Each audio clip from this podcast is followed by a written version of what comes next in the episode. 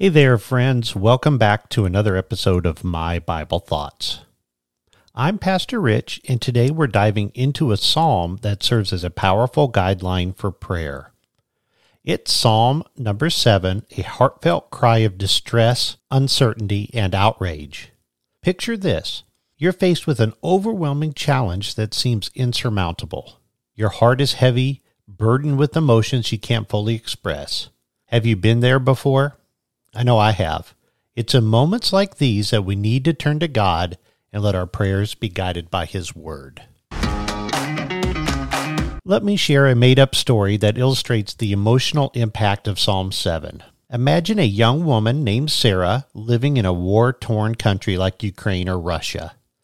She's lost everything her family, her home, her sense of security.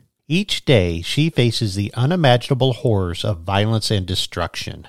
Sarah's heart cries out for justice and deliverance. Yet in this chaos, Sarah discovers Psalm 7. As she reads the words, she envisions herself standing beside a mighty warrior, God Himself. This warrior is waking from sleep, ready to go to battle on her behalf. Can you feel the weight of this imagery, the reassurance that comes from knowing you're not alone in the fight? Let's read together from Psalm 7, verses 6 through 8. It says, Arise, Lord, in your anger. Raise yourself against the rage of my enemies, and stir yourself for me. You have ordered judgment. Let the assembly of the peoples encompass you, and return on high over it. The Lord judges the peoples. Vindicate me, Lord, according to my righteousness and my integrity that is in me. Did you catch the passion in those words? David, the author of this psalm, calls upon God to rise up and take action against his enemies. He seeks vindication and justice, pleading for God to intervene in his distress. David recognizes that he alone lacks the power to overcome the forces of evil but with God on his side, victory is assured. Now, let's look at a real life story of Fannie Lou Hamer. She was a courageous woman who fearlessly fought for voting rights during the civil rights movement. Fannie Lou Hamer endured unimaginable hardships and faced brutal beatings, all because she believed in the power of equality and justice. Imagine being born into poverty and experiencing discrimination and inequality throughout your life. That was the reality Fannie Lou Hamer faced. Growing up in rural Mississippi, she encountered the harsh realities of racial segregation and the denial of basic rights for African Americans. But it was in the midst of this injustice that Fannie Lou Hamer found her voice. In 1962, she attended a meeting where she learned about voting rights and the power of political participation. Inspired and determined to make a difference, Fannie Lou Hamer joined the civil rights movement. Her journey was not without its challenges. When she and a group of fellow activists attempted to register to vote, they were met with violence and brutality. Fannie Lou Hamer, in particular, faced severe beatings that left her with lifelong injuries. She was bloodied and bruised, but with an unyielding spirit, turning to prayer in her darkest moments.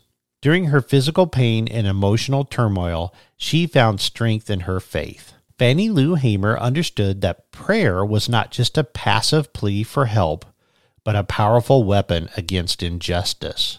One particular incident that stands out is when she was jailed for activism. It was there in the confines of a jail cell that she turned to God in fervent prayer.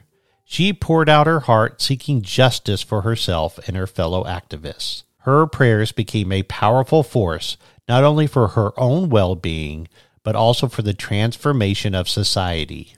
Fannie Lou Hamer's unwavering faith sustained her as she continued to fight for voting rights, speaking out against racial inequality and discrimination with unwavering determination.